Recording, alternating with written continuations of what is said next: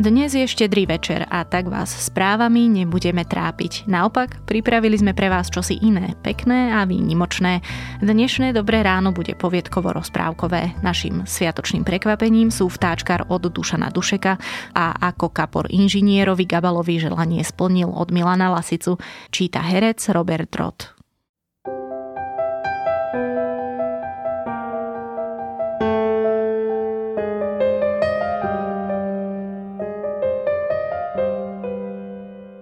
Vianočná poviedka Dušana Dušeka Vtáčkar Môj mladší brat Matej mal mamine hnedé oči, mne sa ušli otcové, trochu do zelena. Všetko sme videli po svojom, v celkom iných farbách. Napríklad takú školu. Tu sme zvonku videli rovnako, nalíčenú na žlto, ale zvnútra sa každému z nás videla iná. Pre mňa už samotné vyučovacie predmety mali svoje farby. Zelenkastý prírodopis, hnedý zemepis, červená ruština a písanie spolu s gramatikou farbu tmavomodrého atramentu, kým Matejovi sa v nej všetko zdalo sivo nudné. Jeho jedinou obľúbenou farbou bolo modré nebo za oknom triedy, cez ktoré mal priamo zo svojej lavice výhľad na kostolnú väžu s hodinami – na ich ciferníku kontroloval čas a nič tak dobre nevedel ako to, kedy bude zvoniť, kedy bude koniec vyučovania. Až po škole sa mu začínal deň. Bežal domov, niečo zjedol a letel za vtáčikmi.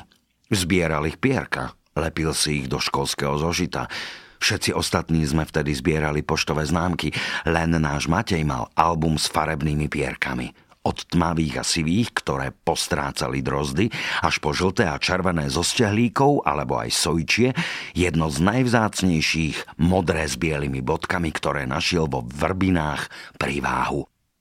Vtedy bolo dávno, pred vyše 50 rokmi, asi tak v roku 1959. Mal som vtedy 13 rokov, Matej 11. Zabudol som povedať, bývali sme v Piešťanoch. Ako vždy aj v tom roku 1959 sa blížili Vianoce, ktorých sme sa ako vždy nevedeli dočkať.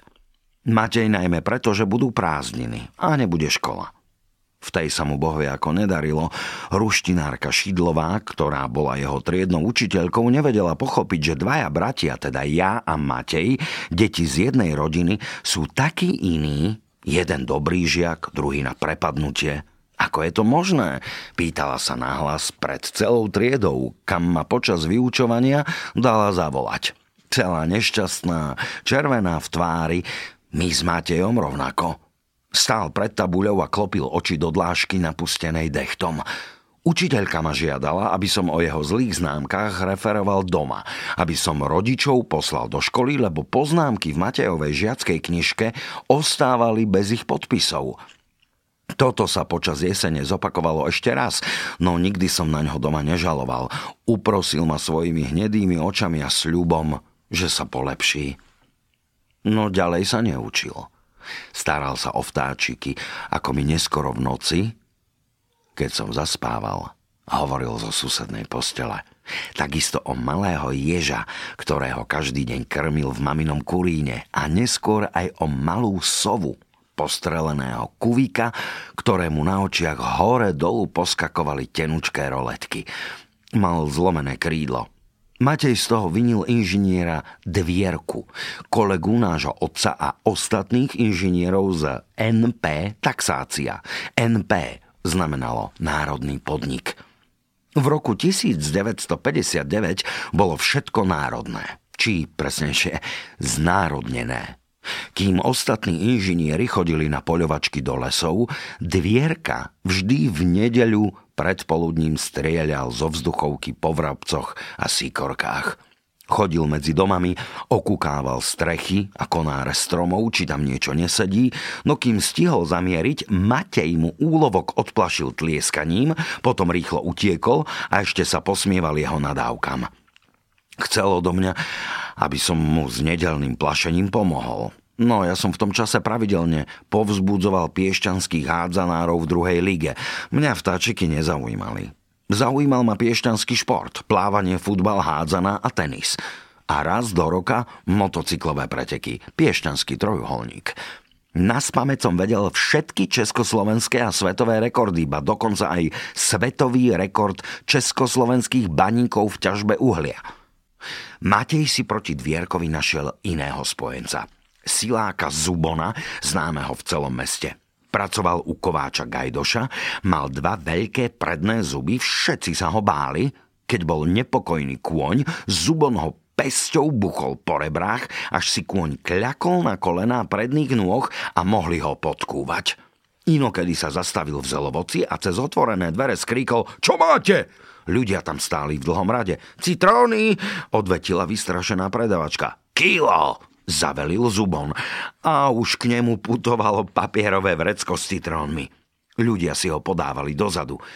Keď sme išli zo školy a počuli jeho krik plný zúrivosti, obišli sme celé námestie. Raz prišiel na podnikovú zábavu v jedálni taxácie. Všetci chceli, aby odišiel. Čo odmietol, skončilo sa to bitkou, roztrieskal nábytok, ktorý na druhý deň odviezli autom a to ešte jednému chlapovi odhryzol dva prsty, keby na ruke, ale na nohe Dali sa dokopy cez ruštinu. Zubon raz počul, ako sa Matej so spolužiakmi na ulici rozprával o dopisovaní so sovietskými deťmi, čo sa vtedy pestovalo v celej Československej republike. Takmer každý list od majčikov a divušok sa končil slovami Ja ždu a tvieta, kak sa ľavej lieta. To sa Matejovi páčilo. Salavej bol po slovensky Slávik. Z toho ešte nemal pierko. No, len dočasne. Na druhý deň na ňo Zubon čakal pred kováčskou dielňou a vyzvedal, či mali ruštinu. Či by mu niečo po rusky nepovedal. Chcel sa tú ruštinu naučiť. Neubehol ani týždeň a Matej mi vo svojom albume ukazoval nové pierka. Hnedé slávičie, škoricovo žíhané z dudka, zelenkavé z vlhy, ktorú so Zubonom považovali za jediného slovenského papagája, okrové zo žltochvosta, ba dokonca veľmi jemné smotanovo hnedé pierko zo sedmohláska štebotavého, či jasne žlté pierko z králička zlatohlabého, čo som mu ani trochu neveril a mal ešte sľúbené pierko z výnimočne vzácného pokladu, krakly belavej. Všetky od Zubona. A nie len to – Začal s ním chodiť na ryby. Takže pri zaspávaní som od môjho brata zo susednej postele okrem vtáčích lekcií dostával aj lekcie o kaproch, karasoch, jalcoch a beliciach. Školské sťažnosti na Mateja stíchli, ako by sa na ne v predvianočnom zhone zabudlo. V obchodoch skoro nič nemali, na všetko sa stáli rady, ktorým sa bojovo hovorilo fronty – Aspoň, že otec ako lesný inžinier nemusel zháňať vianočný stromček. Spolu s ostatnými ho vždy dostal od NP taxácia. A mama, ako žena v domácnosti, pozháňala všetko ostatné. Takže zrazu nám vo vani plával aj vianočný kapor. Pracovalo sa aj na štedrý deň a ešte predpoludním sme boli v škole. No zrazu bol večer. Zasadli sme okolo stola, jedli oplátky s medom, tešili sa na darčeky a najmä Matej žiaril šťastím, spokojne sa usmieval tými svojimi hnedými očami. Vedel som, o čo ide. Počas poslednej hodiny v škole po mňa zase prišiel žiak z jeho triedy. Volala ma ruštinárka Šidlová, jeho triedna. No ten žiačik, Matejov spolužiak, nešiel so mnou, len mi povedal, že mám ísť do ich triedy. A zmizol. Zaklopal som na dvere a vošiel dnu. Učiteľka stála pri okne, okrem nej v triede nikto iný nebol. Vreckovkou si utierala oči a decentne smrkala. V ďalších piatich minútach mi povedala, čo sa stalo, či presnejšie, čo sa jej v živote ešte nestalo. Na začiatku vyučovania sa pred deťmi posťažovala, že doteraz nemala čas na chodenie po obchodoch, no predovšetkým, že budú mať Vianoce bez kapra popoludní už nejakého nezoženie. Na to sa vraj Matej vytratil zo školy. Do Vrbín pri Váhu. Po hodine sa vrátil a priniesol živého kapra. Plával v lavóri pri okne, v triedach našej školy vtedy ešte neboli vodovody, len plechové lavóry, pri nich krčach s vodou. Povedz to doma, povedala ruštinárka, že ďakujem. Nepovedal som. Čakal som, že sa Matej sám pochváli. Mal na tvári taký zasnene víťazný výraz, ale nepochválil sa. Až v posteli pred zaspatím mi oznámil, že od Zubona dostal vlastnoručne vyrobenú pištoľ na solené broky a že dvierkou zadok sa má na čo tešiť. Vrabce a síkorky budú mať odteraz mier. Mali a majú. A má ho aj dvierka, aj Zubon, aj ruštinárka Šidlová, aj Matej. Nikto z nich už nežije. Krmím vtáčiky. Každé ráno im v zime na balkóne rozbijam orechy. Na Vianoce prisýpam aj slnečnicové a tekvicové jadierka. Síkoriek je stále dosť. Vrabcov ubúda. Kedy tedy sa zjaví aj brhlík, drost alebo hrdlička. A všetky tie vtáky majú hnedé oči.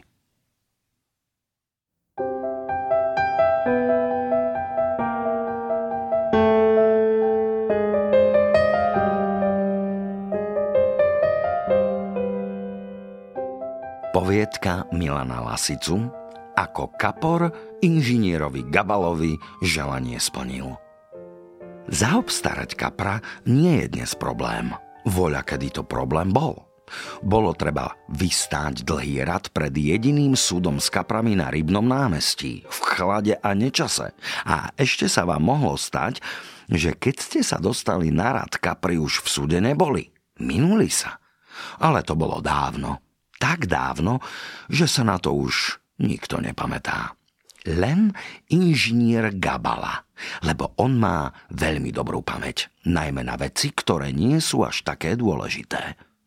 Pamätá sa, ako ťažko sa voľa kedy zháňali kapry, ale nepamätá sa, kedy majú so ženou výročie sobáša. Vždy zabudne a keď nastane ten deň, manželka mu ráno, keď odchádza do práce, hovorí dovidenia večer, veď vieš, ale inžinier Gabala nevie. Nikdy nevie, čo má manželka na mysli, ale pretože sa neodvažuje opýtať, tak len prikývne, aby to vyzeralo tak, že vie, hoci vôbec netuší. Toto sa opakuje každý rok a nasledujú výčitky a plač. Manželka vyčíta inžinierovi Gabalovi, že na ňu nemyslí a že ju už nemá rád, lebo keby hej, tak na výročie sobáša by nezabudol. Inžinier Gabala mlčí, hambí sa, dušuje sa, že to bolo posledný raz, čo manželke na výročie sobáša zabudol kúpiť darček alebo aspoň kyticu – Občas si pomyslí, že prečo na toto výročie má dávať darčeky iba on svojej žene a nikdy jeho žena jemu. Ani raz sa nestalo, že by mu bola kúpila povedzme cigarety, hoci to nie je dobrý príklad, lebo inžinier Gabala nefajčí. Prestal fajčiť pred rokmi, keď začali spolu chodiť, pretože jej cigarety prekážali. Jemu zase prekážali jej parfum, ale nikdy sa o tom nezmienil.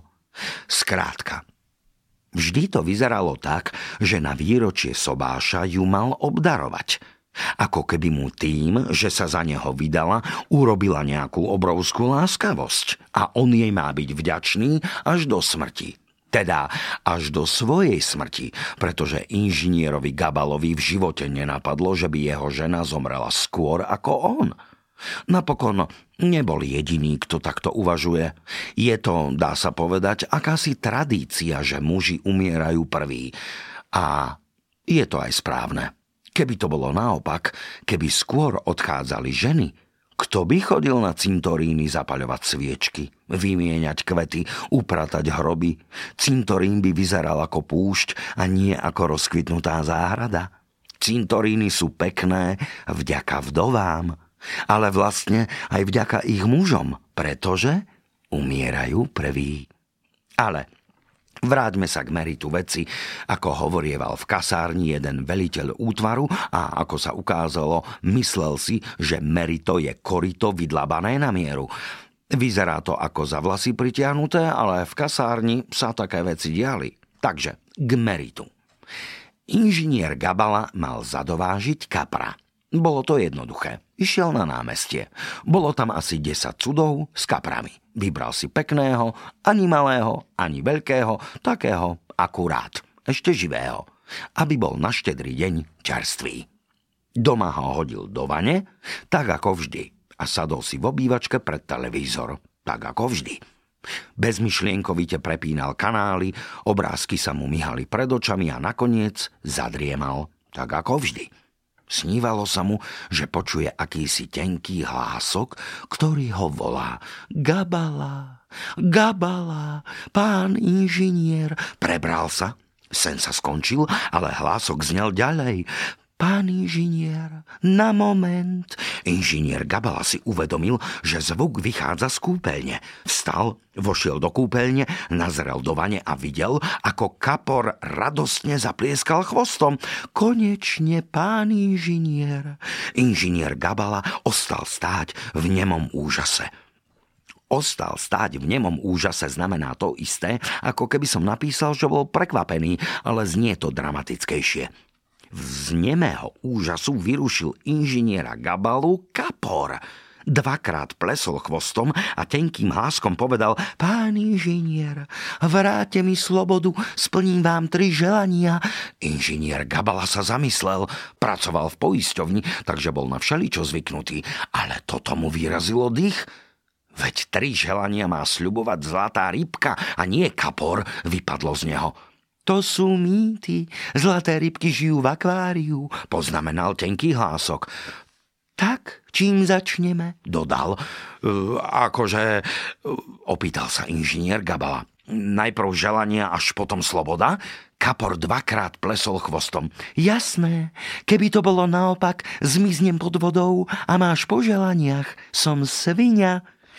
Inžinier Gabala začal úpenlivo rozmýšľať nad želaniami.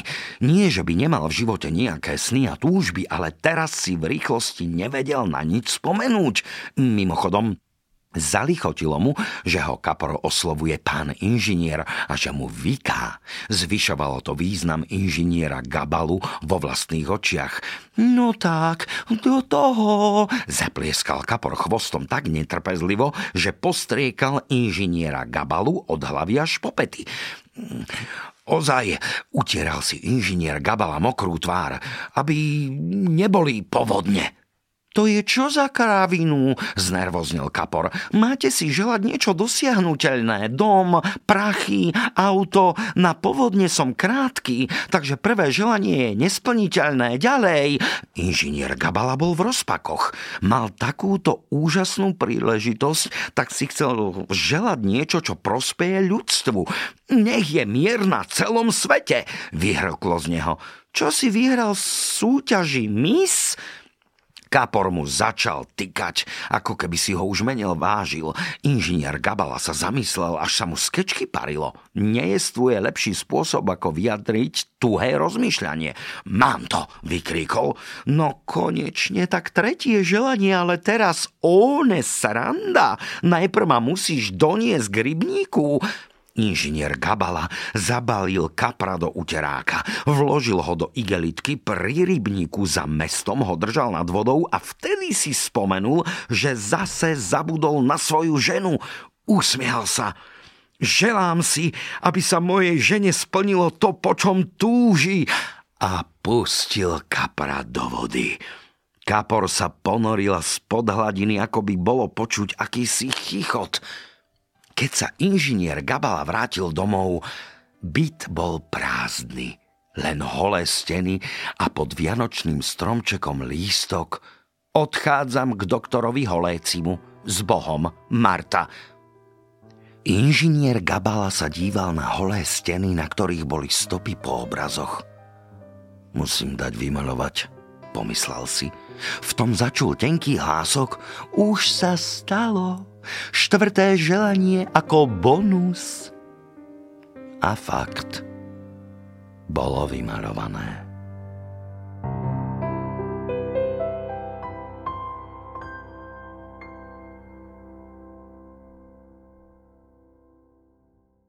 Počúvali ste Vianočné dobré ráno. Poviedky od Dušana Dušeka a Milana Lasicu čítal herec Robert Rod. Krásne sviatky a do počutia opäť zajtra.